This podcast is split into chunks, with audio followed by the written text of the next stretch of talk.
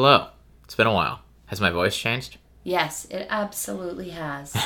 it is so different. It's not even like Do you like it better this the way? same podcast anymore. It's crazy.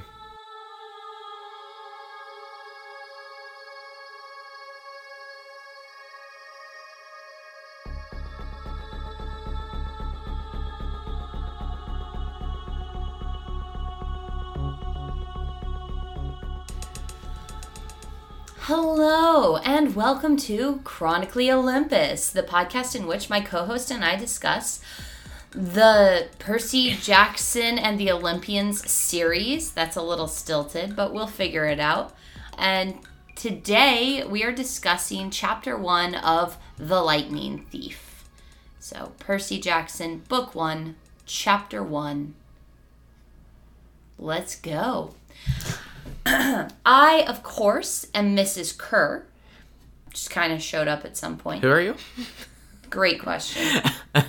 also known as Kristen, and this is my co host, I'm Nancy Boba Fett. Let's go kill some Jedi's. Bobofit. Oh, that one. Okay, sorry. um, also known as Chris. Hi, Chris. How are you today? Good. Awesome. Well, here we are. So, we are diving into completely new material. Neither one of us have ever read The Lightning Thief or any of the Percy Jackson books. Accurate. And so we're starting from scratch. We know very little about this book series and we're going straight into it. I also know very little about uh, any mythologies. You know a little bit more, but you have recently introduced me to the Myth Understood podcast. Um, so I've listened to a couple episodes of that to get a little bit of the background on uh, some of the mythology that we're going to be discussing Yeah. so that I have at least a little baseline. But I'm sure we're going to touch on some of the mythology uh, eventually. Um, but this chapter, very first chapter, does a really good job of, of painting like kind of the first episode of Myth Understood, all all the information that you really need from it there. Eh, maybe. We'll I get mean, into that. it talks about the difference between titans and gods, or at least it delineates the difference between them. Mm-hmm. Um, it talks about Zeus being the the god that was hidden from his father. and Spoilers. all of these things. So uh, it does it does put down at least a basic knowledge. So if you have no knowledge of Greek mythology going into this, there is at least some that's mostly accurate as it's presented in the book. That is that is given to you there. You seem excited, Kristen. I am excited. I'm very excited to be doing completely new content that I don't know what to expect going into. Yeah, you can actually be surprised and have an emotional reaction and not just be like, oh, wait till you read the next part. Wait Yep. till you meet this character. Oh, you're going to like this one. Well, wait, why don't you like Reepicheep? Yeah, exactly. And that emotional turmoil. Yes. So, um, chapter one of a new book. This I forgot to say the name of this chapter is "I accidentally vaporized my pre-algebra teacher." Already better. Much, much better chapter titles already than uh, any of the Narnia books. But I mean, when we, started when we started looking through the books to to get a to get a handle on how we were going to structure this differently than the previous um, books and what changes we might make to formatting. That was the first thing you said. You looked through the chapter titles and you were just like, "Oh, I'm gonna like this book so much more." yeah, there's there's going to be a lot of differences. I'm going to try really hard not to do uh, a bunch of comparison and contrast between this series and Narnia. Uh, just because I think it's going to be a disservice to it if we just constantly compare it to Narnia the entire time. Uh, obviously, these things are going to come up, and there's there's going to be a few key differences that I w- will point out probably. I was going to say would like to point out, but I don't know what the content of the book is, so we're gonna we're gonna see what happens. Yep. Uh, there's a couple things that I did note in this chapter, but All right. So we're going to go ahead and go into some of our kind of summary, and we've revamped the structure on our summaries. what? I know. We're restructuring the podcast. I know. Well, these chapters in these books are significantly longer Yeah, than the than the chapters in Narnia, yeah, which I I felt really didn't lend themselves, at least in our first chapter read, doesn't really lend itself to a five sentence summary. Now, if as we get going into the book, I feel like the five sentence summary is the way that I'm more comfortable formatting, I might I might revive it a little bit. But for right now, we're doing Chris's idea, which is to do a bullet point summary. Um, because then we're not being as redundant when we then go through and discuss plot point by plot point some of the uh, content. Yeah. So um, I see about nine plot points uh, or or bullet points on your page. Yeah. Do you want to go ahead and read through your bullet Sure. points? Sure. Uh, and my idea was this, and bullet points like they could be characters that are introduced. It could be themes. It could be uh, a sentence that stood out to me. Like my goal was to be more free form with it in general, Okay. and just uh, you know write things down as they strike me from the chapter, which I think does a better job of conveying like what the chapter communicated to me than trying to come up with a structured It makes it easier to hit some of the Uh, emotional highlights Yeah. and lowlights too. Yeah, so here's my list of plot points, uh, kind of uh, in order as I encountered them. Um, first person narrative. Mm-hmm. Uh, that is a major difference. Uh, and I guess a couple of these I might explain uh, why they, they mattered to me, and you can do that as well. Um, first person narrative, that's a major difference than the, the Narnia series. Uh, that was like an omniscient third person. This is a first person, so it's going to be a very different feel Yes. already Yep. theme reluctance. I mean, it starts off like the very first sentence of the book is, "Look, I didn't want to be a half blood," mm-hmm. And so that that is carried throughout this chapter. We'll see if it's carried throughout the book. Um, going down my list of bullet points: Who is Mister Brunner? Yeah. Uh, disability. Yeah. Which I feel like comes up. It's hit repeatedly. Yeah, Uh, the idea of disability comes up a lot and is an early theme. Uh, who is Mrs. Dodds? What is Mrs. Dodds? Storms. Altered memories. Uh, the pen is mightier. And Mrs. Kerr. there you go. So these are the things that stood out to me that we'll kind of discuss more as we go on. But do you have a list of uh, things that stood out to you? Absolutely. Um, so the things that stood out to me is uh, the first page we're setting up stakes. Mm-hmm. In the first page, if you think you're a half blood, stop reading. Mm-hmm. They're going to come for you Yeah. like they came for me. Like we've set up stakes. If you're if you're if you don't relate to this book at all, keep reading. You'll enjoy it. But if you relate to this book, watch out. Like it is very much setting up stakes for the reader Yeah. that diving into this book could affect their life. Yes. And it's it's almost threatening. Yes. Um, which which I, I have to point this out early on in this in this saga. Uh, that reminded me immediately of House of Leaves. Yeah. Oh yeah. The As we got to get House of Leaves back in as a recurring presence. yeah. But like the very first page of House of Leaves is like this book is going to drive you insane. Yeah. Like it's this little warning thing. Yeah. So Absolutely. Um, character introduction. We've set up uh, Percy Jackson. He introduces himself. He describes himself. He talks about his school, um, sixth grade. Then we also have history. And I have history personal and history mythology. So for personal history, we talk about all of Percy's problems at his last three schools, or his last two schools specifically uh huh. which started me on to a theme of water. Okay. Um, he has an issue with the shark tank. All of his student, all of his classmates go in. Eventually, we have um, the sword being described as cutting as if through water. Mm-hmm. We have the rain starting. We have the water grabbing Nancy and pulling her in. Yeah. We have him hear the sound of a wave roaring in his ears when that happens to Nancy. Mm-hmm. So this this idea of water starts with the shark tank and carries out throughout the entire chapter. there, there's also some on my book cover at least. I don't know if uh, your cover is the same. My but cover also has water, but it's not the same. I see.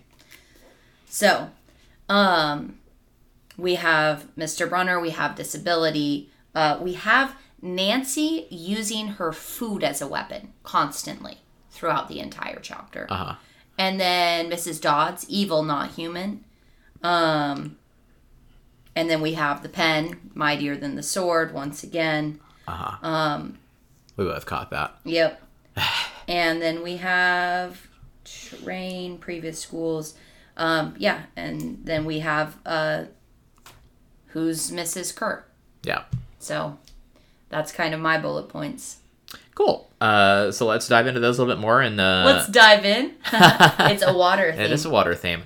Uh, so I think this is going to be a bit of a longer episode because there's a lot I want to talk about in this chapter. Yeah. Um, so I mean, I think the these episodes, as a as a little meta statement, these episodes might end up being a little bit longer in general, just because the chapters are longer. The book is longer uh, by about hundred pages than any of the Narnia books at all. So I think we're going to have a bit more to discuss in any given episode. Um, that being said, uh, coming into it, I already read the first line. Look, I didn't want to be a half blood, and it starts out with this warning about, uh, you know, if this book inspires any kind of weird feelings and you put it down, they're going to come for you, etc., etc. It's kind of a fun, like, fourth wall breaking moment to start the book off with. yeah. Um, and we introduce our main character, Percy Jackson.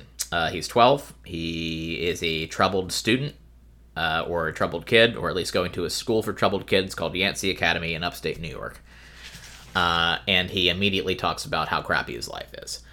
Um, it, and there's this line I could start at any point in my short, miserable life to prove it, which was reminiscent to me of, um, uh, what's the series? A series of unfortunate events Yes. uh, and things like that, where it's like, oh, we're setting a very negative tone for this book. Yeah. If it's like, oh, my life is really crappy, like all these bad things always happen to me, et cetera, et cetera. Mm-hmm. So I feel like early on we're setting that kind of tone. Uh, and he's going on a field trip to the Metro Museum of Art uh, to look at ancient stuff uh, because at the behest of Mr. Brunner, the Latin teacher, who has lots of cool old stuff. Yes. And Mr. Brunner's class is the only class that doesn't put Percy to sleep. Yes. Um, we also have Mr. Brunner um, as this uh, character presented in a wheelchair, um, along with his friend Grover, who's introduced Yeah. right around here, who um, walks with a limp. He has some kind of muscle issue in his leg. Yeah. So we He's have these. got a lifetime write off from. PE. Yeah. So we, uh, and I feel like since you're not familiar with the characters any more so than I am, we should discuss the characters as they're introduced. Yeah, Since you know, as you know, unlike in Narnia, you're, I'm not encountering these things for the first time, and you're just like, but what do you think about this one? Yeah. Um. So other than Percy Jackson, who we don't really know much about yet, we have Mr. Brunner introduced. Um, and I think it's interesting that the first. Not the first two, because we introduced Mr. Brunner, then Nancy, and then Grover. Uh, but two of the first three characters introduced in this book have some sort of mobility issue or disability, Yeah. which I think is interesting. So I feel like I, I don't know if that's going to be a theme or not, obviously, uh, but I think I thought that was worth noting. That Yeah. that comes up right away. Uh, Mr. Brunner has this awesome collection of Roman armor and weapons. Uh, I wrote down foreshadowing specifically for him. Um, and then Percy talks about his bad luck on previous field trips Yes. uh, where you know one time he blew up a school bus, uh, another time he got his entire class dunked into a shark tank. Yep. Like apparently, uh, just this wave of destruction follows him wherever he goes. Uh, but this one he's gonna try to make different. Uh, then we introduce Nancy Boba Fett. Sorry, Boba. I don't know how to pronounce the name.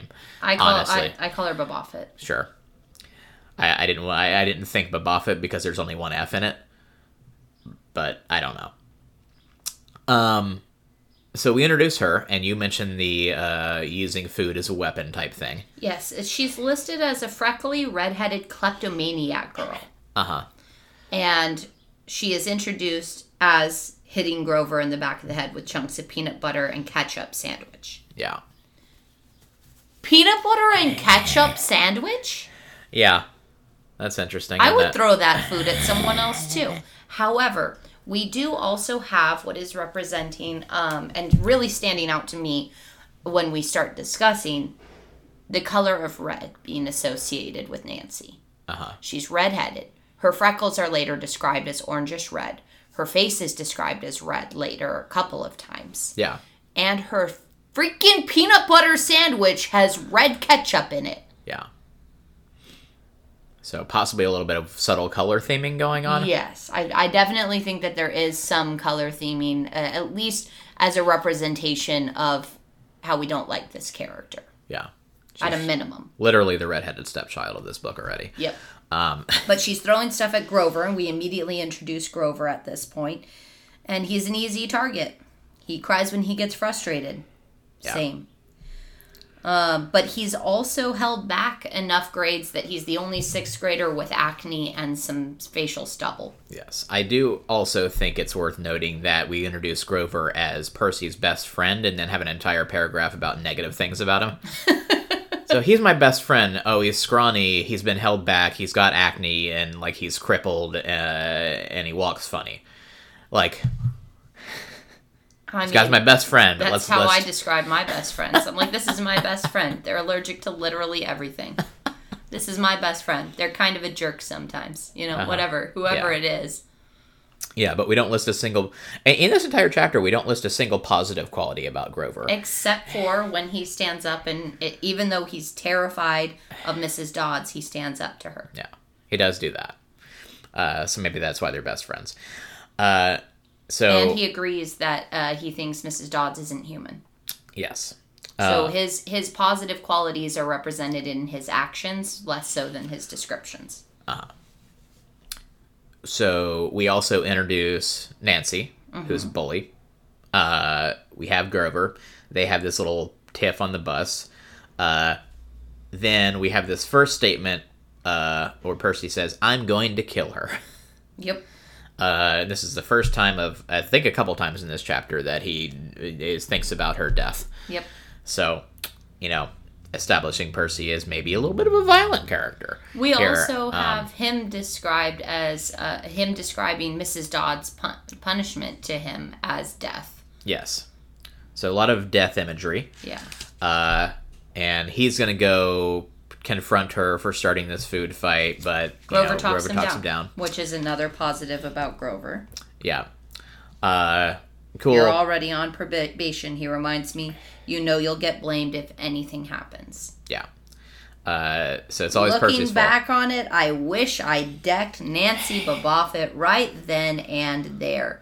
In school suspension would have been nothing compared to the mess I was about to get myself into. Well, we, we can't just read the entire chapter out. It's two sentences. Don't be mad at me for reading two sentences. But before we keep going, I want to talk about the fact that Nancy Bobofit is the only character with two names besides Percy Jackson. That's true. Every other character is a Mr. or Mrs., and Grover's just Grover. Yeah. Interesting. Why does she get a full name? Why why does she get a full name? Yeah. Because she's a more fleshed out character as the villain bully, Uh huh. I think. Yeah. And she's going to continue past the first chapter where Mrs. Dodds may or may not ever come back. Uh, was Mrs. Dodds here in the first place? Was she ever even here? Uh, so we get to the museum. We're going through the museum tour. Uh, here, here's a grave marker for a 12 year old. We're going to point that out to the 12 year olds on this trip. Yep. That's that's fun. Yep. Uh, really hammering home that history is relevant in their lives. Uh, then we introduce Mrs. Dodds. Yes, here she comes. The little math teacher from Georgia who always wore a black leather jacket. Yeah. She looked so mean she could drive a Harley into your locker. Yeah. Uh, and apparently calls everybody honey in a mean way. Yep. Uh, I can kind of picture that. I mean, I, I think the the now honey like motif repeating is kind of weird, uh, in terms of, I don't know. Uh, it, it was a struggle for me to come up with like the most malicious way to say that for a minute. Oh, now honey. Yeah, I guess it's kind of like a bless your heart thing. I mean, she's from the south, Yep. so you know this is very backhanded. Uh, trying to think of a turn of phrase that I'm not getting to. I mean, it's a demeaning diminutive. Yeah. Like it is taking someone and saying, "Oh, sweetie, Yeah, you don't know what you're talking about. yeah. Oh, honey, you're in trouble now." But uh, she's a new, a new addition to the school. She looks evil. Uh, Grover and Percy both agree that she's probably not human. Yeah, one time she Um, made him erase answers out of old math workbooks until midnight. Yeah, somebody's got to have a problem with that. Where's the school board here? Um, Yeah, this I is know, uh, right? this is this is definitely a violation of a of a bunch of codes. Um, but apparently she really, you know, is into Nancy. Like, Oh yeah, she loves Nancy. yeah, teacher's pet all the way.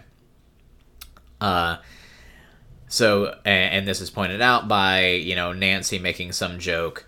Percy's like, shut up about it. And then he gets called out Yes. in front of the class uh, by Mr. Brunner, who's just like, "Hey, since you're paying so much attention, why don't you describe what uh, what the significance of this piece of art was?" Yes. And then we have our first little introduction to the Greek mythos. Yes. So we introduce Kronos eating his children. Uh, Kronos, of course, being a Titan, Uh huh. and he's e- eaten his children because he doesn't trust them to not overthrow him. Uh huh. Uh, we talk about the story of Zeus being hidden so that Kronos was given a rock to eat instead of baby Zeus. Yeah. And that Zeus came back and, uh, accord, as, as Percy would put it, tricked his dad Kronos into barfing up his brothers and sisters. Yeah. Which Mr. Brunner, of course, goes into a little more later where he. Zeus had fed him a mixture of mustard and wine, mustard seed and wine, and that's what caused him to vomit. Yeah. Um, but yes, the gods won in the conflict between the gods and the titans. And Nancy gets a little sass of like, well, like we're gonna use this in our real life, and Mr. Brunner catches her out Uh huh. and Which- says, like she said, why is that? Why does it matter? Yeah. Uh, I I did find it interesting that uh, Mr. Brunner does catch her on that, uh, and then immediately turns back to Percy and has like, "How about you answer that question?" Mm-hmm. It's not like he's he's not punishing her. Well, For- he is by calling her out. It's Yeah. it is it is. She's publicly. She turned red. She got even brighter red than her hair, Wow. according to the description. Uh, and so Percy uh, gets asked this question about how it matters in real life, doesn't have an answer, and neither does Mr. Brunner, because he just goes off on an unrelated tangent about, uh, you know, an, a further explanation, a further explanation of, you know, this this story, Yep. uh, this this somewhat sanitized version of the actual Greek myth. Yeah, the Greek gods defeated their father, uh, Kronos, and sliced him up and scattered his remains in Tartarus. Yeah. so that whole thing. Uh do do do. And then he sends Mrs. Dodds to lead everyone outside for lunch, Yep. which is, of course, when it immediately starts to rain. Uh-huh.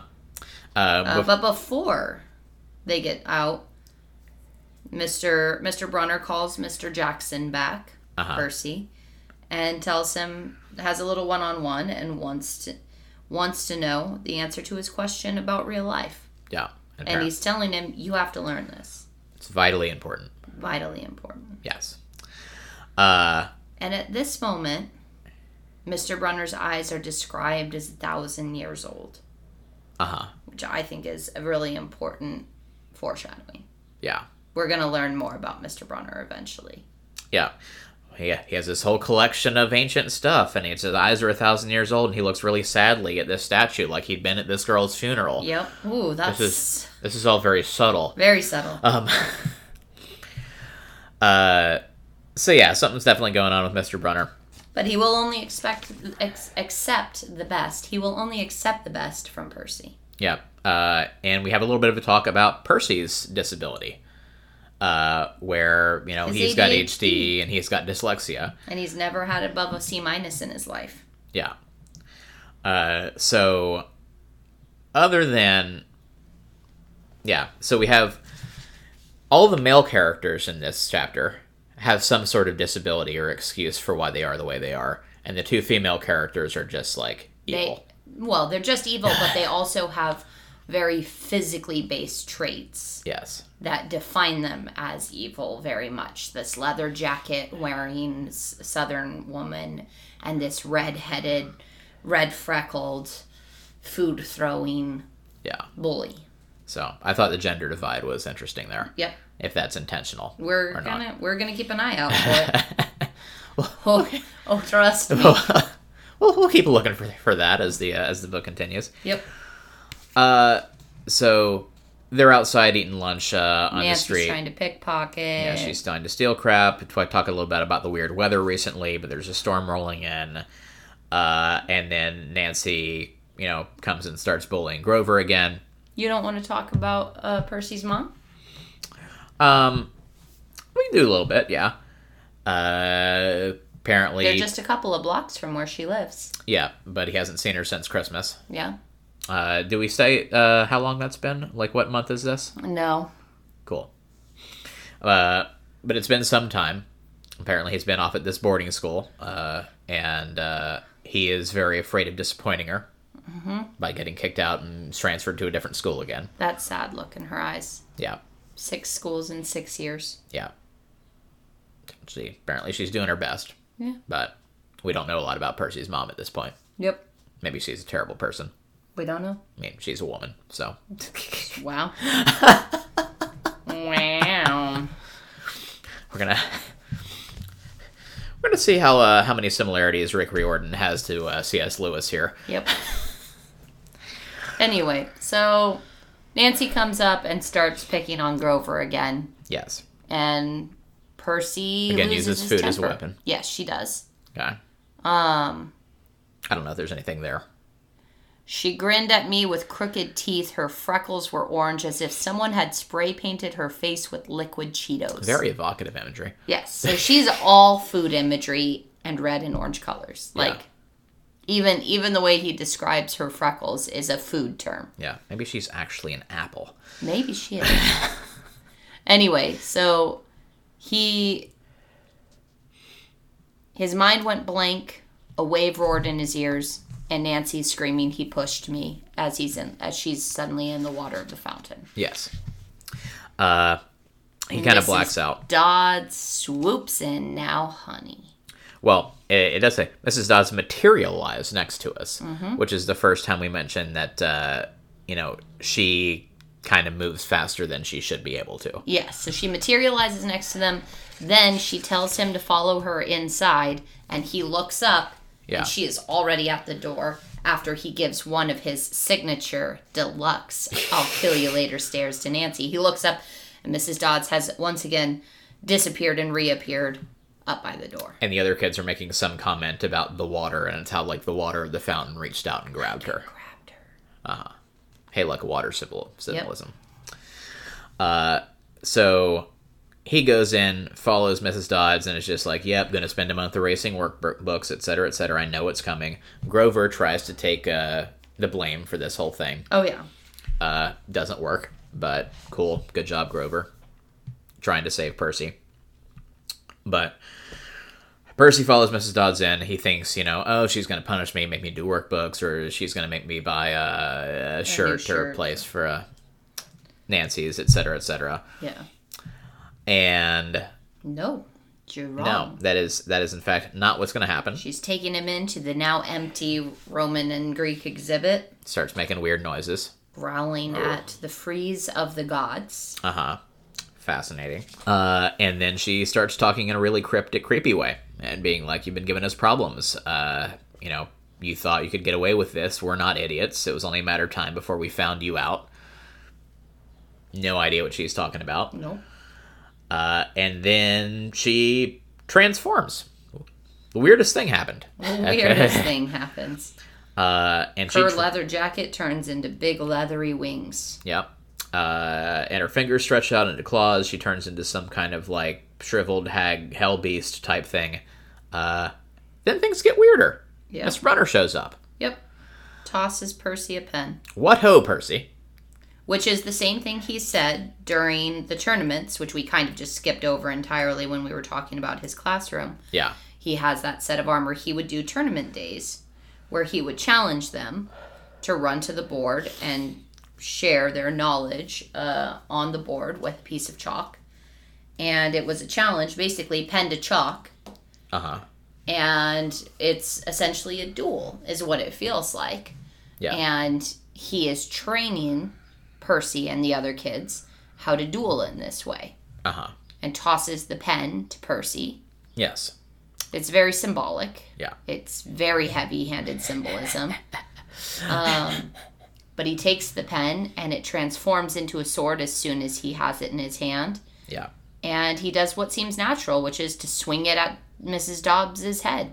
I mean, there's some kind of monster coming for you. Yep. You got a sword. Yep. Swing it. Swing it. Uh, and pass clean through her body as if she were made of water. Yep. Yes. And she explodes into yellow powder, basically. yeah. It's like, she was made of chalk or something. What's it described it Uh, as? she exploded into yellow powder, vaporized on the spot. Uh, it says, well, Mrs. Dodds was a sandcastle and a power fan. Yes. So, water, sandcastle, and a power fan. That's a very fun descriptive uh, phrasing. I liked it. Yeah. Uh, and then she just evaporates, and then Like the water was taken right out of her. yeah. Like that's that's like it's an ocean without water. She's just vaporized. Okay, I didn't catch that. Vaporized, of course, meaning turning into vapor as water.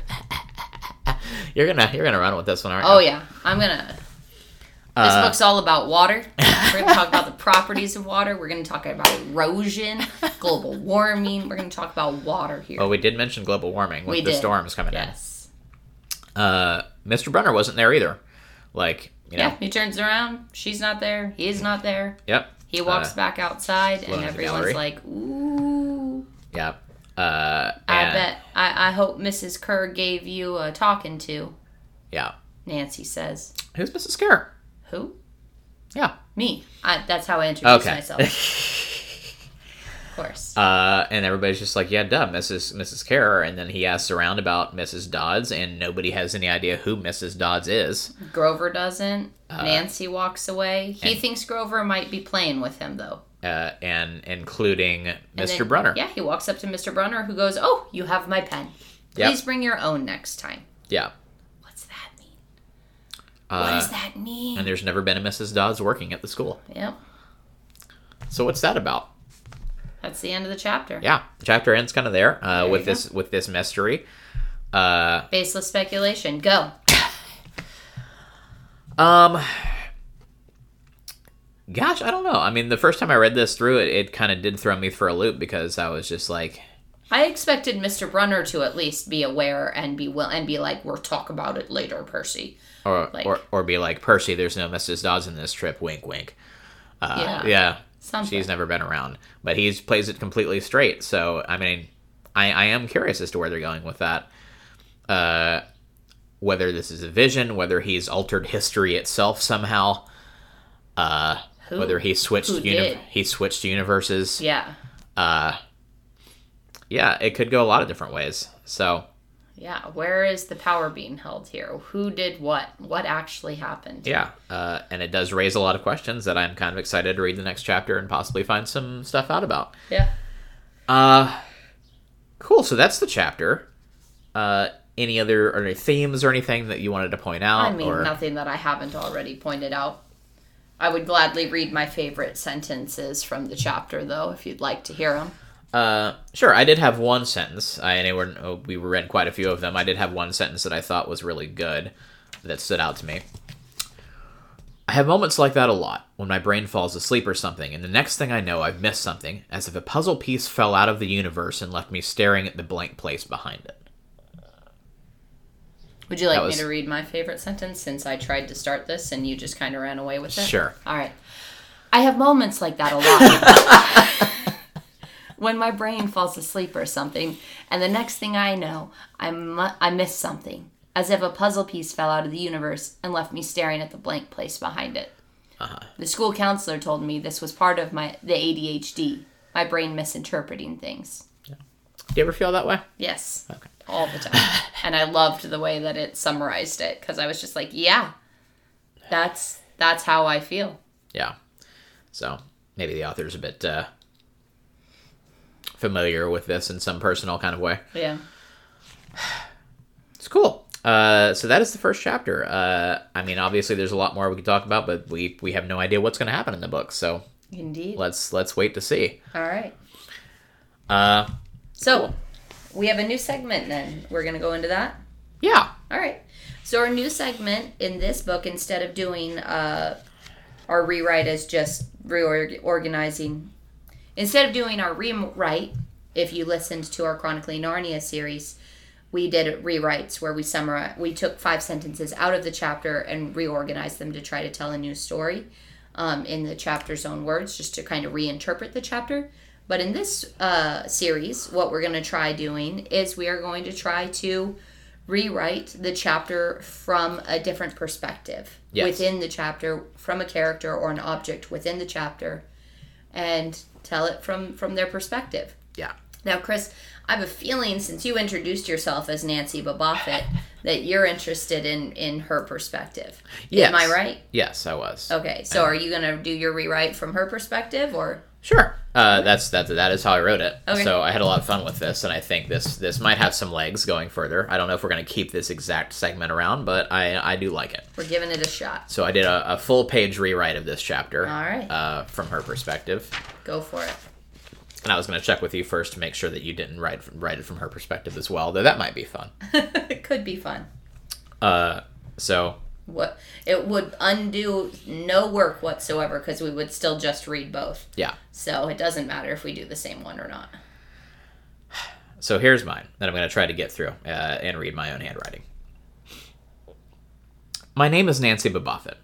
I'm 12 years old, and I've spent the last two years going to Yancy, this stupid school for troubled kids. I'm not one. At least, not like those other losers, like Percy, too cool for school Jackson. I swear he's going to get someone killed someday. He's always goofing off and trying to make dumb jokes and never pays attention to anything or anyone, like teachers or warning signs.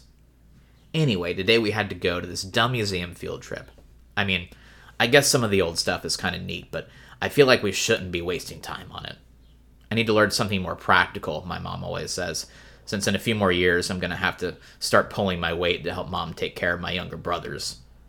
Things have been real hard since dad walked out. But who pipes up when I try to tell anyone any of that? Percy. Always right, even though he's the dumbest and worst student in the entire school. Mr. Brunner doesn't care, though. I don't know why he likes Percy so much. And then at lunch, when I try to ask him what his deal is, he freaks out and shoves me into a fountain. I can't wait until the little jerk transfers out again. At least Mrs. Kerr isn't taking his crap today. Hope she teaches him a lesson. Okay. Okay. You're like humanizing the villain character a lot there. Uh huh.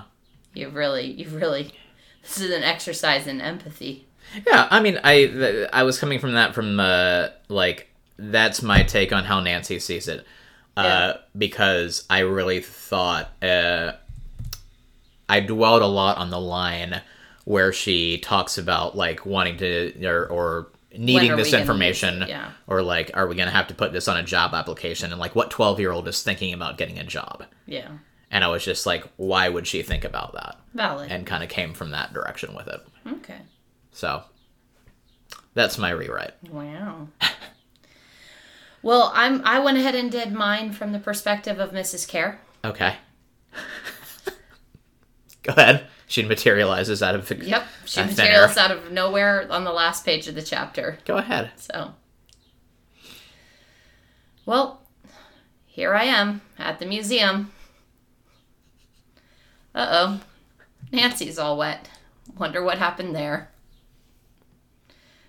Darn kids.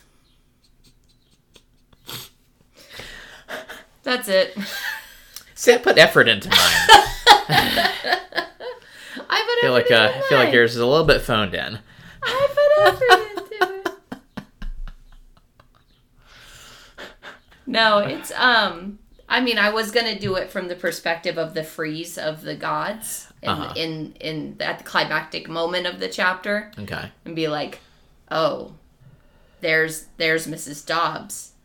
We know so much about her. Like she's evil and she's a monster parading around as a human." Uh huh. And Percy walks in and they're like, No, that kid's important. He's plot important. Don't hurt him. He's- oh, thank goodness Mr. Brunner's here to help. Mr. Brunner, what are you doing? Just help him. Don't throw him the pen. Oh, See, now you're double dipping. see what you did there. Anyway, I I put in effort to both of them. I appreciate it. I was going to share them both anyway. Uh huh. I knew you were going to give me a hard time about Mrs. Kerr. Uh, no, I I like doing this. I thought it was fun. I think it's going to add a valuable take to the chapters if we go forward with this and Yeah. do a, a little, you know, refresh perspective. I took a lot of creative liberties with mine, obviously. Obviously. which that's that's the creative part of this exercise because which I feel like is uh, I don't know a little bit more fun than just uh, reusing the chapter's own words, Yeah. where I can have a little bit more Creative room to room to run around and and, and, and and toss some things around in my mouth a little bit, try out some suffixes suffixes and see how they work. Yeah. Um, In the bookdom. yeah. Oh, any anywho. So that's that segment. All right. Well, Um, now my question for you. Yeah. Who do you think is the Mr. Tumnus of this book? On chapter one, no information. Your baseless speculation. I think we're too early in. I think we've got a lot more characters to introduce in this book. We're Okay. I don't want to I don't want to throw all my eggs into a basket of who's the Tumnus without knowing all everybody. Uh I mean, Mr. Tumnus wasn't introduced until the second book, as in, in in the format that we read it in. Yeah. Um, but it's totally Mr. Brunner. Okay. Yeah, Okay. Good. Yeah. Yeah, as long as we're on the same page on that, because Yeah. I, I definitely think it's Mr. Brunner. yeah, he he totally knows everything that's going on. Yeah. Uh, Hundred percent. I I don't think Nancy's involved. I think she's just a a, a crappy bully. Uh, Okay. She she she's not more than she seems. She's just you know, red and mean. Okay. Okay. Uh, also, I don't think Grover has a deal either. He's just a stand-up guy that likes enchiladas. So Yep. it's gonna gonna have to be Mr. Brunner. Uh, but yeah, I'm excited about the second chapter and seeing uh, what the deal with the Kerr Dodds situation is, if, Yeah. if that's explained at all. And the next chapter also has a really fun title. It's Three Old Ladies Knit the Socks of Death. Whoa. Um, which I guess the fates already introduced Yeah, I was this early fates. in. Uh, and I was gonna say, I, as we go through it, I, I I'll offer up some of my thoughts on kind of what mythological references we might be throwing in here, or dealing with, or like the foreshadowing. The only thing I got in this chapter was like maybe Mrs. Dodds is a harpy, like that that kind of fits the description. Yeah. Uh, I don't know if harpies are necessarily associated with like the Titans or anything uh, in Greek mythology, but that's that's that's all I got there. But nothing else stood out to me. So Okay. Alrighty. Well, I feel like that's a good formatting for our for us going forward. That that's going to be the format we we stick with at least for the first book. yeah, Um, because I feel like it went smoothly. yeah, All right, cool. Now, this is the first book of a of a new series yes, that we've never read before. yeah. I need to know: Are we reading the back cover? No, Okay, we're not going to do that No, until no, no, after we're done with the Yeah, book, and we'll yeah. talk about it at the Yeah. end. Okay, perfect. because as as we know from Dresden, back color back covers are often very spoilery. Yes. Now, let's talk about front cover Uh huh. because it is the first book. We didn't do it at the beginning, which we probably should have done. Yeah, But let's talk about the back, the front cover. it is the first thing you see when you pick the book up. I've I've heard. I I see the spine first in most settings, but we have Percy Jackson. Um, on my book, uh, we have two different books with two different covers. So on my book, Percy, the Y in Percy is a trident, Uh huh. and um, on the chapter kind of symbols or intros, there is a little trident under the title or the b- above the title under the chapter number on each of the chapters. Yeah. Um, so this kind of trident imagery is what put me in mind of the water, because we also have the character of a boy in an orange shirt holding a sword on the head of a statue, which I assume is Poseidon because it's coming out of the water Yeah. holding a trident. Yeah. And in the background, you see city uh, skyscrapers. Or is Which- it or is it a statue at all? Is it a statue? At all? I mean, it, it's colored like a statue. Yeah. Um, and we have cities, uh, skyscrapers, things like that in the background. I have Percy Jackson and the Olympians down at the bottom. The lightning thief. Yeah. Describe your cover. For I think your us. cover's a Oh, lot there's better. also a, a, a lightning bolt. Yeah, I really think your cover's a lot better than mine is. Um, mine is just uh, ostensibly Percy Jackson A boy in an orange shirt. and, a, and an orange shirt. He's holding a sword, sword. and some sort of uh, horn. Looks like a horn off of an ox or a drinking horn or something like that. But he's holding a horn, okay. uh, and he's way out in the ocean, but standing in a foot and a half of water. So, like the shore is way off in the distance. He's he's standing in, in maybe a foot and a half, two feet of water out there, uh, and just looking at the city as lightning comes down over it. And it looks like it's actually New York specifically because that looks like the Empire State Building to me. Yes, and a skewed perspective because the Empire State Building isn't nearly that much taller than uh, Any of the surrounding buildings, Any yeah. of those. So, And anyway, there's lightning. yeah, I hope there's lightning on both of our covers because it is the the lightning thief. yeah, All right. cool. Well, should you take us out, Kristen? Sure. All right. Thank you so much for joining us today as we discussed chapter one of The Lightning Thief. Join us next week as we discuss chapter two Three Old Ladies Knit the Socks of Death. Until next time, if you want to interact with us, you can do so on social media at Chronically Podcasts on Facebook and Instagram, at Chronically Pod on Twitter, or you can email us at chronicallypodcast at gmail.com. I panicked halfway through that and realized that I needed to change everything to be Chronically Olympus, but the reason I set up all the social media as just Chronically Podcast was so that I wouldn't have to change that Yeah. when we changed books. Yeah. I did this on purpose, really and smart. I'm really proud of myself, but I still did panic halfway through reading that. yeah. You can also support us uh, financially at patreon.com slash chronically podcast. And You have some advice for us? I do have some advice. I just need to answer the question Are we going to do the wrap ups for Chronically Narnia? Well, of course. Of course. It's just going to be eventually. Yes. Also, We're working on scheduling a some a little special episode type thing. So also uh, life has gotten a little crazy uh, chris has picked up a second job we're doing we're doing all of the the hustle life right now so we are more likely than not going to be continuing with the every other week release schedule for at least the first book of this so just so that everyone's on the same page and aware hopefully we'll get a few extra episodes out more frequently but we're not promising more than an every other week release at this point. yeah. Which, if you want us to do more frequent episodes, uh, hit us up on Patreon. I can quit one of my jobs and just do this uh, with the other twenty hours of my week. But Uh, but thank you again so much for listening and thank you for joining us for the new book series. And eventually we will get around to doing our final wrap ups for Narnia. It is just not something we could do at the time with some family members in the hospital and life getting crazy, cars dying and all of the all of the hassle of being a human being who knows people and goes outside sometimes. Wow. so, with that said, my piece of advice on the wrap up here is don't put ketchup on your peanut butter sandwich. that word for word, that's exactly what I was going to say. Gosh. Um. Now I have to think of new advice. Uh, well, don't do that for one. Uh. And and don't sleep on your wheelchair bound history professor. Maybe they're more than what they seem. I don't know. You took mine. I. uh, all right. Sorry. Yep, we're good. Bye. Bye. Surround yourself with people like Grover. He's a good friend. Bye.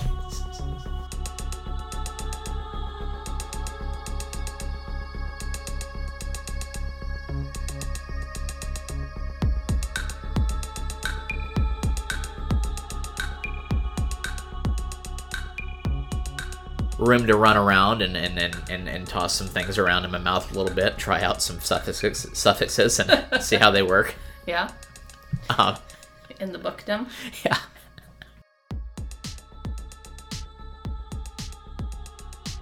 What is Mrs. Dodds? Uh, storms. Altered memories. Planes. Mm. And I've spent the last two years going to Yancy. This stupid. I should type this out. Yeah, you should. Well, wait, why don't you like Reepicheep?